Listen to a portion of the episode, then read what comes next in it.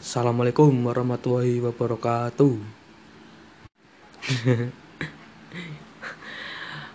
Oke, selamat datang di podcast pertamaku, podcast terserah Dodot.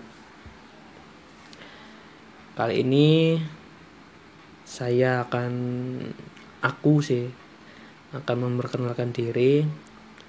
Pertama namaku Yanuar Rizaldi biasa dipanggil Januar ataupun Dodot tapi lebih enak kalau dipanggil Dodot karena ya dari kecil dipanggil Dodot dan ngerasa udah lebih akrab ya lebih nyaman kalau dipanggil kayak gitu. Alasan bikin podcast karena saya nganggur. Aku mahasiswa semester 7 yang udah akhir-akhir yang udah tinggal skripsi-skripsi aja dan kebetulan bentar lagi ya magangku habis ataupun apa ya kayak magang gitu loh.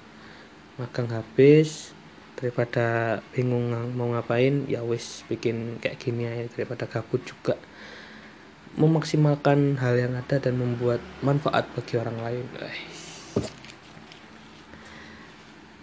Terus apa lagi ya kamu akan suka podcast ini jika kamu orangnya lagi gabut.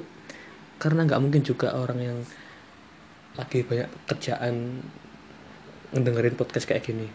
Terus kamu orangnya pengangguran ya sama-sama lah kayak yang lagi gabut tadi.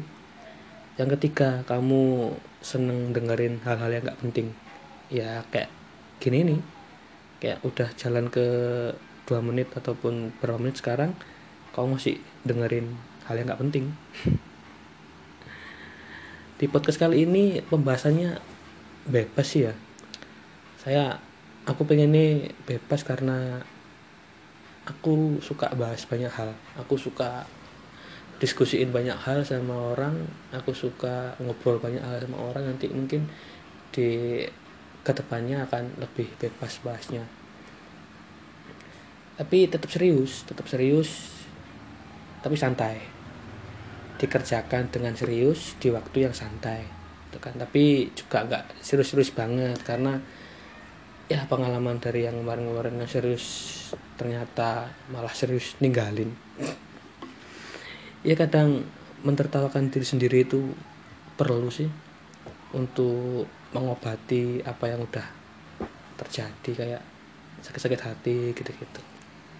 Kok malam bleber gitu sebenarnya kalau mau jujur aku malu buat mempublikasikan ini nantinya. Di podcast ini aku ngerasa kayak ya wes ini tak buat dewe lah tak nikmati dewe karena jujur dari dulu kalau aku bikin apa-apa selalu apa ya nggak pingin orang tahu. Kayak aku bikin dari kecil kayak gambar-gambar gitu terus juga kayak kalau bikin sesuatu yang sekiranya berhubungan dengan kreativitas dan karya selalu tak simpen sendiri karena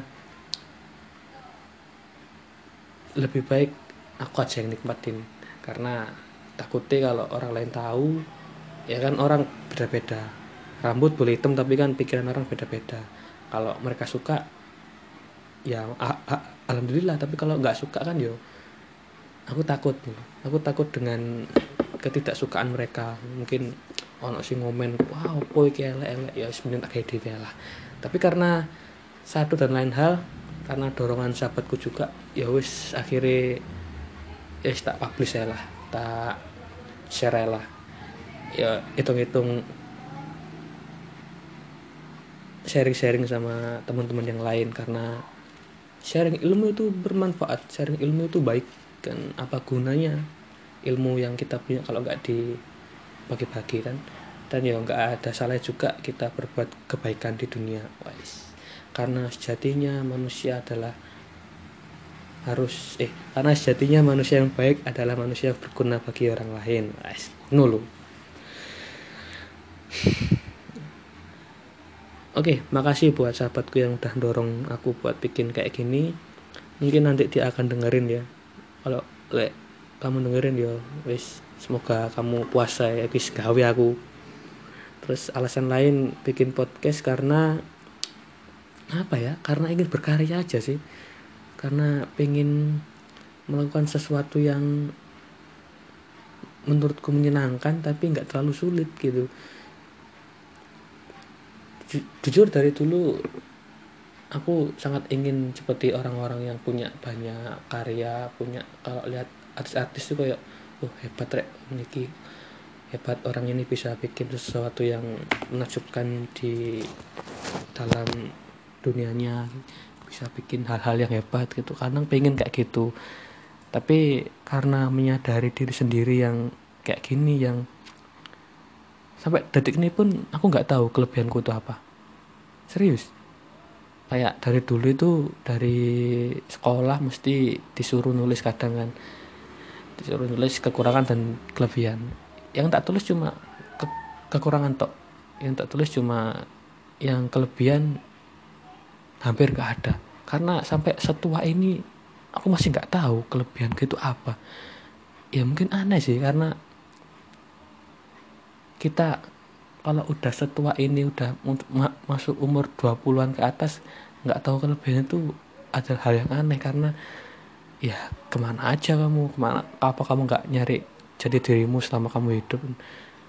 Ya aku nyari tapi emang nggak nemu. Iya aku mikirnya ya mungkin aku gak di kelebihan gitu ya. Ya wis gak apa-apa lah namanya juga anugerah dari Tuhan. Wis dikit urip ya alhamdulillah. Ingin berkarya dengan hal yang mudah. Kalau yang orang-orang lain kan mungkin bisa dengan karya yang lain mungkin yang bisa main alat musik dengan bermusik ataupun yang bisa apa ya bikin-bikin sesuatu ya bikin sesuatu. Karena aku nggak bisa semuanya aku nol putul dalam bidang kesenian nol putul dalam bidang ya membuat membuat kayak gitu. Ya wis aku mikir apa sih sing iso tak gunakan? Apa yang bisa aku gunakan dalam membuat karya. Aku seneng ngomong aku seneng ngobrol aku seneng diskusi aku seneng bahas apa pun itu ya wis kenapa enggak gitu. Akhirnya terbuat terbuatlah podcast ini terbentuklah podcast ini. Yang bertujuan yang pertama itu tadi karena saya nganggur yang kedua karena ingin berkarya. Kan mudah sih bikin kayak gini nih nggak terlalu banyak makan waktu nggak terlalu banyak makan biaya. Yang paling penting yang kedua sih. Karena bener-bener sih di umur yang kita sekarang ini minta uang rasanya segan minta uang rasanya pin mati. Ayo mau minta uang itu ya malu. Kalau nggak minta uang itu ya rasanya kudu mati. Duit karek mangewu nang dompet ngono kan. Yo kate gak jaluk iku yo gak ada duit kayak itu bensin gak jajan gak ada duit kayak nongkrong gak ada duit tapi lek gak tapi lek jaluk yo isin ngono kan. Wis satu wae iki maksudnya yo duit ae ya tapi orang tua pasti memberikan apa yang terbaik dari mereka untuk anaknya. Itu semua orang tua pasti kayak gitu. Belum saatnya untuk kita membalas. Ya mungkin on, on waktu nih lah. Masih kuliah ya wis wajar lah kayak gini. Ya wis wajar minta uang minta semua wajar tapi kalau wis kerja sih minta duit ae ya ya ditapuk ya cangkeme ya lo dikasih ikat leren. Oke. Okay ke kita ke hal yang lebih serius lagi ya. Sok-sokan anjir.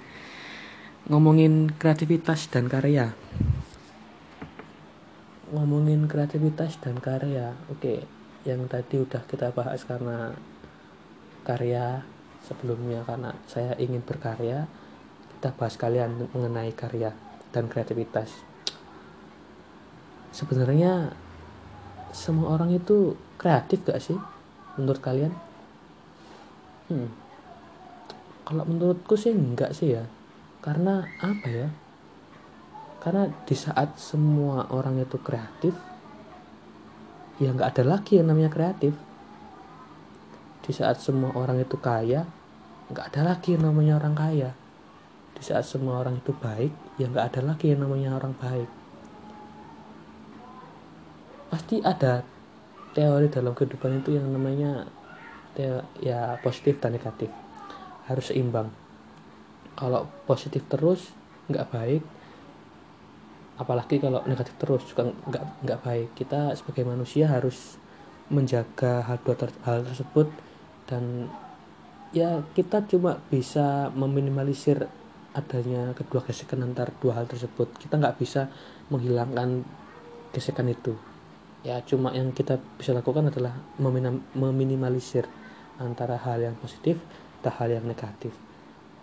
Ke masalah kreativitas kalau dari definisi sendiri menurutku itu kreativitas adalah kemampuan untuk menciptakan sesuatu hal atau pemikiran yang baru yang beda dari orang lain ataupun yang beda dari yang sudah ada?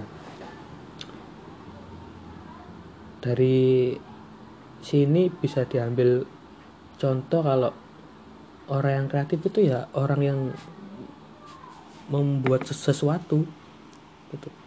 Membuat hal baru produk baru yang or orang lain nggak kepikiran coba bayangin kalau semua orang punya kreativitas. Maksudnya semua orang itu punya pemikiran buat bikin hal yang baru. Inovasi di dunia ini nggak akan terbendung.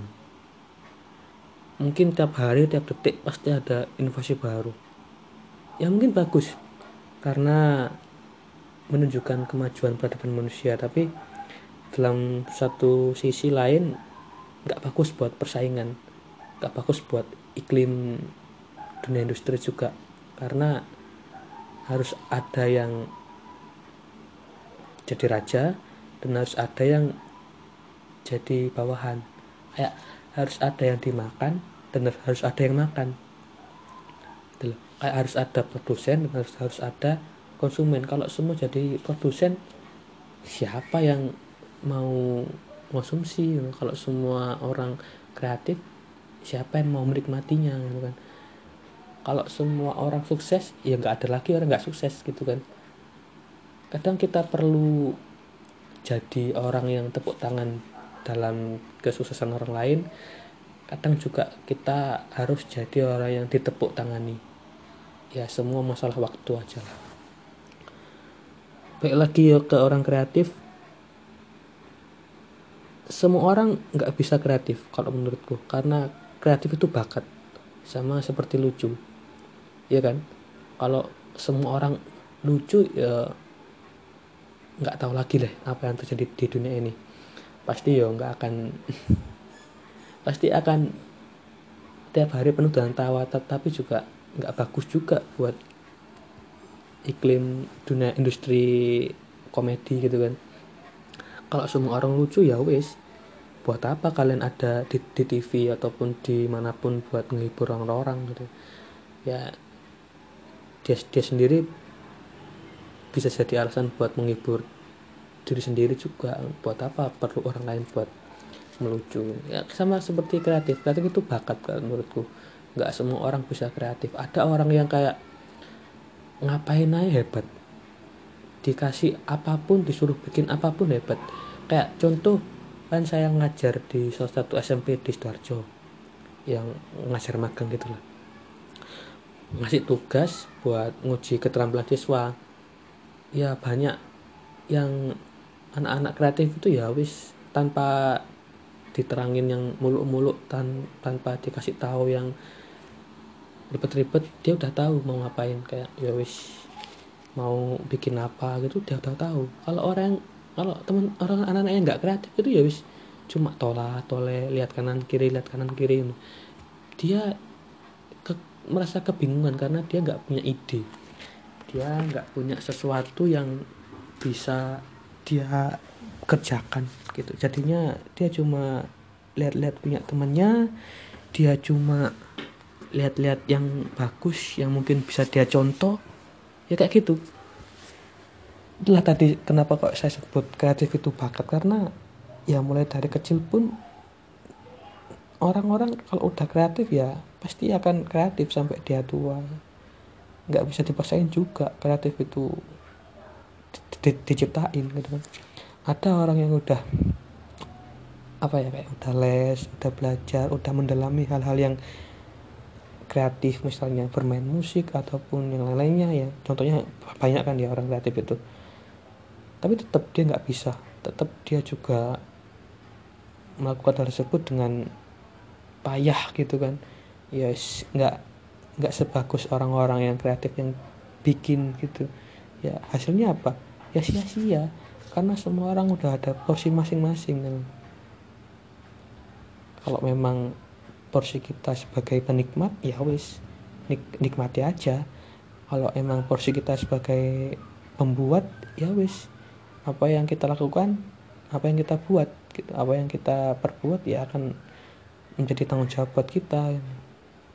Orang-orang kreatif kan kayak kayak gitu.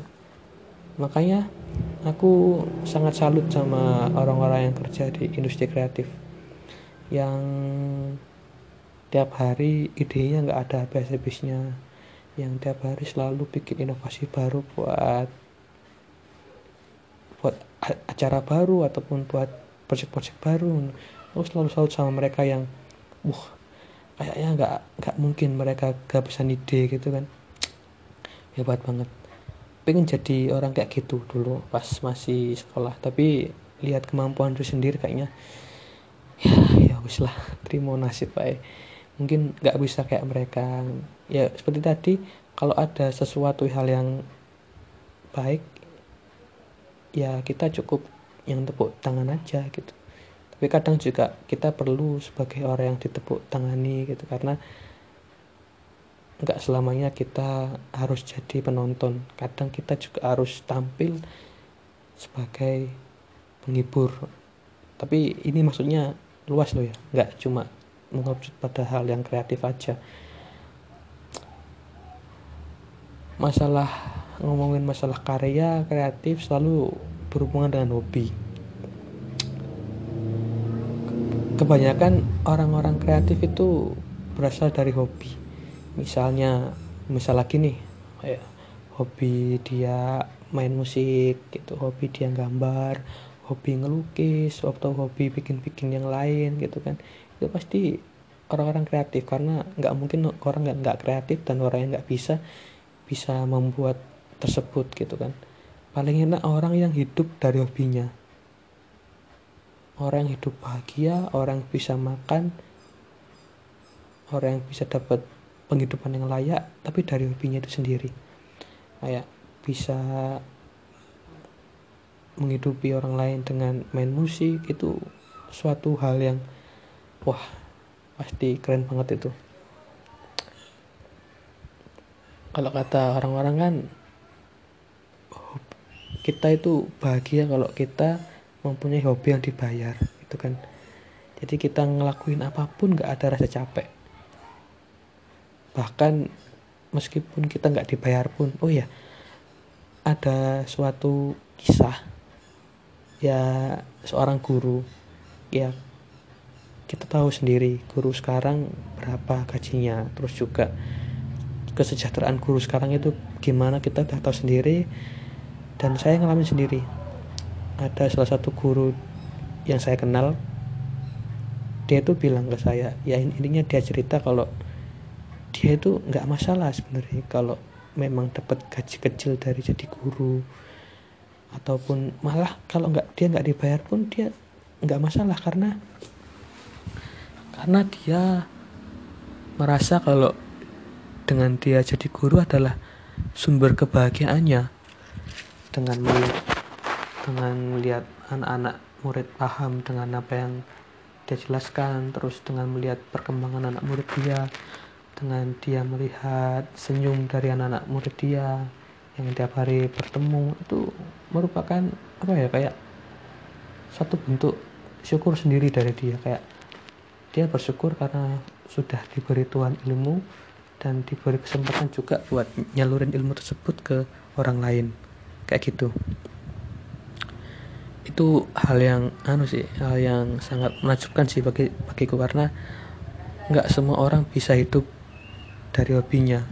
Itu kadang kita ingin hidup dari hobi kita ingin bersenang-senang dengan hobi tapi ada keperluan lain yang mendesak kita untuk meninggalkan hobi kita. Kayak yang misalnya pekerjaan kalau misalnya kalau kita misal kita hobi apa gitu harus kita tinggalin karena kita harus karena hobi tersebut nggak menghasilkan uang gitu loh. Nggak menghasilkan nggak bisa buat makan gitu kan. Banyak banget yang kayak gitu. Teman-temanku juga kayak kayak gitu. Banyak banget yang kayak gitu. Akhirnya kita harus berdamai dengan diri sendiri yang membuat kita melakukan hal yang sebenarnya bukan diri kita. Bukan jadi jiwa kita nggak di situ gitu. jadi jiwa kita nggak di situ akhirnya kita melakukan hal dengan terpaksa dan hasilnya pun juga nggak maksimal. Dilihat juga nggak baik gitu. Dilihat orang nggak enak terus kita sendiri yang ngelakuin juga tertekan. Ya wis jalan solusinya apa? Ya niatkan dulu. Niatkan dulu mau ngapain gitu kan kalau kalau orang udah bisa ngejar hobinya berarti dia harus selesai dulu dengan dunianya. Kalau kata orang passion passion kejarlah passionmu ah itu suatu hal yang apa ya kalau boleh aku bilang hal yang bullshit lah. Ya dia bisa bilang passion passion kejarlah passionmu. Jangan jadi karyawan jangan jadi ya karena dia udah kaya gitu. Kita dia nggak tahu struggle-nya kita menjalani hidup. Dia nggak tahu perjalanan kita untuk bisa makan sehari-hari itu kayak, gimana gitu kan. Kalau kita mau ngejar passion ngejar hobi ya minimal kita udah selesai dulu dengan dunia kita. Maksudnya dalam artian kita udah mapan ataupun kita udah cukup punya banyak uang yang sekiranya kalau kita nggak bisa hidup dari hobi kita bisa makan kita bisa tetap jalan hidup seperti semula. Makanya saya ingat kata-kata Bang Panji yang bilang kalau ya lo boleh kejar mimpi lo lo boleh kejar apa yang lo dulu pengen sebelum lo jadi karyawan atau yang lain. Karena tapi gue harap lo selesai dulu sama apa yang lo pengenin kayak lo udah mapan udah punya uang yang cukup untuk misalnya kalau emang jaga-jaga hobi lo itu nggak menghasilkan uang jadi ya penting banget sih kalau kita itu berdamai dengan diri sendiri dan mulai menerima ya wes lah kalau memang bukan di sini rezekinya ya mau gimana lagi gitu kan. Ya Tuhan nggak pernah salah kok dalam ngasih kita rezeki karena sudah diatur. Tinggal kitanya aja yang gimana yang cara kita untuk bekerja keras demi mencapai rezeki tersebut. Kalau mungkin doa-doa kita nggak terkabul ya ada tiga kemungkinan. Kalau misalnya kita udah doa kita udah doa udah kerja udah berusaha payah mencari rezeki tapi hasilnya masih belum ya mungkin ada tiga kemungkinan. Yang pertama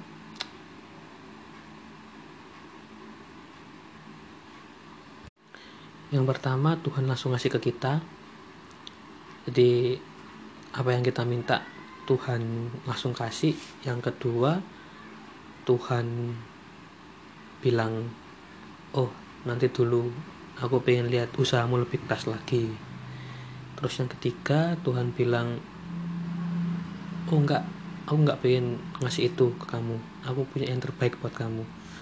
Ya ini cara Tuhan buat jawab doa doa kita ataupun misalnya kayak kalau kita doa tapi nggak sesuai dengan tapi nggak sesuai dengan apa yang kita minta hasilnya ya mungkin itu tadi cara Tuhan untuk jawab jawab doa kita. Tapi tetap yakin sih sama diri sendiri. Kalian juga harus yakin sama diri sendiri kalau nggak usah takut buat miskin ya karena ya ini aku buat buat aku juga sih. Nggak usah takut buat miskin karena kenapa takut miskin? Karena kan kita punya Tuhan yang maha kaya gitu kan. Ya pokoknya kita berbuat baik kita berbuat hal yang positif kita kerja keras ya insya Allah ada aja lah rezekinya. Mungkin nggak datang dari dalam bentuk uang ataupun materi tapi dalam bentuk keluarga yang harmonis terus teman-teman yang support itu bentuk rezeki banget. Kayak sekarang kak sekarang juga sih beberapa hari yang lalu dapat suatu musibah. Ya untungnya saya punya keluarga yang sangat mendukung terus juga punya teman-teman sahabat yang luar biasa hebatnya jadinya ngerasain kalau ya udah kayak gini ya uang buat apa lagi gitu kan. Ya emang kita hidup dari uang tapi nggak semua hal yang bahagia bahagia itu dari uang gitu. Kadang kumpul sama temen-temen mangan orang mangan jajan orang jajan pakai kumpul kan asik-asik kayak ngobrol ngobrol ngalor ngidul asik-asik kayak tapi uang penting juga sih. Lebih lebih baik nangis dalam keadaan punya rekening eh punya saldo 5 miliar daripada bahagia tapi saldo cuma 70 ribu. Ya. Uang penting juga sih. Nggak menafik juga kalau uang itu hal yang penting. Karena sekarang sekarang udah semua semua pakai uang. Apa pun pakai uang.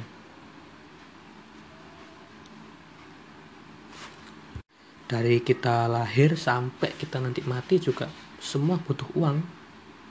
Dalam setiap setiap sendi kehidupan semua butuh uang. Ya semuanya sekarang jadi serba material lah serba eh, material pasir lah.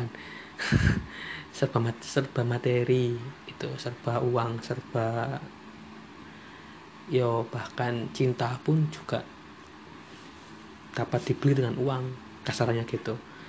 Kalau kita cowok pengen dapetin cewek ya wis. Kalau kita nggak ganteng nggak menarik ya solusinya apa? Ya kita harus kaya gitu. Dengan kaya bisa buat orang cewek lebih mudah jatuh cinta ke kita. So-soan banget ya kayak iso-iso oi uh, ngomongin apa lagi ya? Ngomongin hobi ngomongin karya ngomongin passion ngomongin ya yang saya lakuin akhir-akhir ini ya. Sekalian curhat juga ini saya akhir-akhir ini aku akhir-akhir ini lagi sibuk jadi guru-guruan jadi guru bohongan jadi guru pemula di satu sekolah SMP yang notabene sekolah favorit di Sidoarjo. Dan sekarang lagi ada sistem zonasi yang mana yang diterima di sekolah tersebut adalah siswa-siswa yang rumahnya dekat dengan sekolah. Jadi nggak ada lagi sekarang yang namanya sekolah favorit ataupun sekolah unggulan.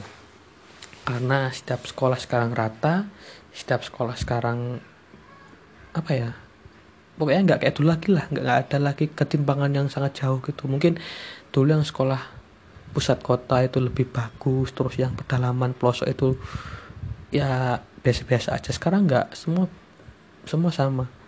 Dan itu sangat terasa. Pas ngajar di kelas 8 enak.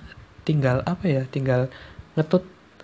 Tinggal mereka tinggal ngikutin cara kita ngajar. Oke. Okay, mereka bisa paham mereka bisa tahu dan nilai ulangannya pun juga mem memuaskan di atas KKM semua.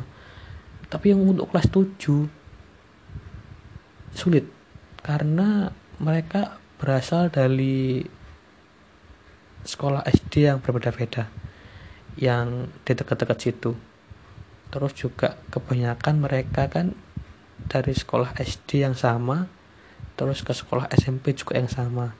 Dan mereka seperti bikin sebuah geng gitu kan di kelas ataupun di sekolah yang isinya cuma anak-anak itu aja yang mana ya nggak akan berkembang mereka kalau lingkungan kita cuma itu itu aja ya sulit bagi kita untuk berkembang.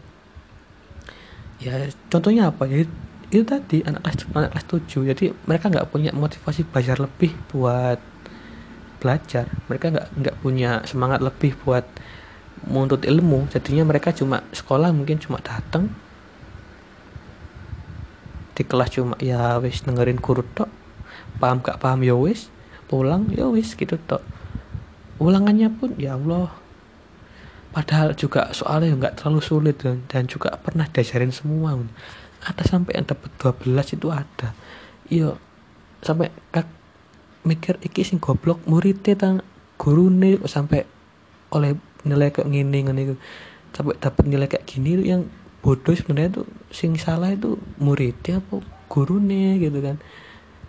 Dan nggak guru-guru awal tok nggak guru-guru dari mahasiswa tok yang sambat karena nilai tersebut. So, ternyata guru-guru asli pun juga sambat sebenarnya. Mungkin karena beliau-beliau udah terbiasa dengan murid-murid yang pintar yang nggak terlalu butuh banyak tenaga buat jelasin akhirnya dapat murid yang kayak gitu akhirnya mereka kayak sambat. Ya Allah kayak angel temen ngajari an an anak wong ini nakal nakal pisan ya mereka banyak yang sambat mereka banyak yang ngeluh juga karena ada kekurangan dan kelebihan dalam sistem zonasi ini. Tapi menurut sekolah sih banyak kekurangannya karena itu tadi sekolah yang sebelumnya jadi tempat jadi sekolah favorit sekarang sudah nggak jadi sekolah favorit lagi. Terus juga ada beberapa kejadian tawuran anak kelas kelas 7 yang ini mungkin terbawa dari SD terbawa dari SD yang barbar yang senengi tawuran tawuran itu terbawa ke SMP atau mungkin ke, ketemu musuhnya pas SD dulu. Sekarang satu SMP akhirnya tawuran. Ya, kayaknya terkenal jadi sekolah orang-orang tawuran gitu ya. Yang yang jelek siapa? Ya sekolah. Yang jelek sekolah. Mau ngeluarin anaknya juga kasihan masih kelas 1 tapi nggak dikeluarin juga. Ya toksik banget di situ. Ya wis diramut iso ya. Terus juga karena zonasi juga sekolah nggak bisa milih siswanya itu siapa aja dan dari kalangan siapa aja gitu. Ada siswa yang dari golongan orang kaya ada yang menengah dan ada yang orang ya dibilang apa ya yang pantas ya? Ya serba cukup lah. Maksudnya itu nggak lebih dan nggak kurang juga. Sederhana gitulah ya. Yang orang kaya ya diperlakukan selakinya orang kaya yang orang sederhana juga ya dilakukan selakinya orang sederhana ya itulah kelebihan dan kekurangan zonasi terus juga sekolah jadi nggak bisa nerima muridnya. Bahkan di kelas 7 ada kalau nggak salah dua murid yang memiliki kebutuhan khusus. Jadi harus ekstra sabar dalam menghadapi ekstra kuat dalam mengajar. Ya tantangan bagi guru sih tantangan juga bagi sekolah gimana caranya bikin anak itu betah belajar di sekolah dan bisa bikin dia berprestasi gitu kan. Itu sih kekurangan dan kelebihannya. Tapi kelebihannya apa ya?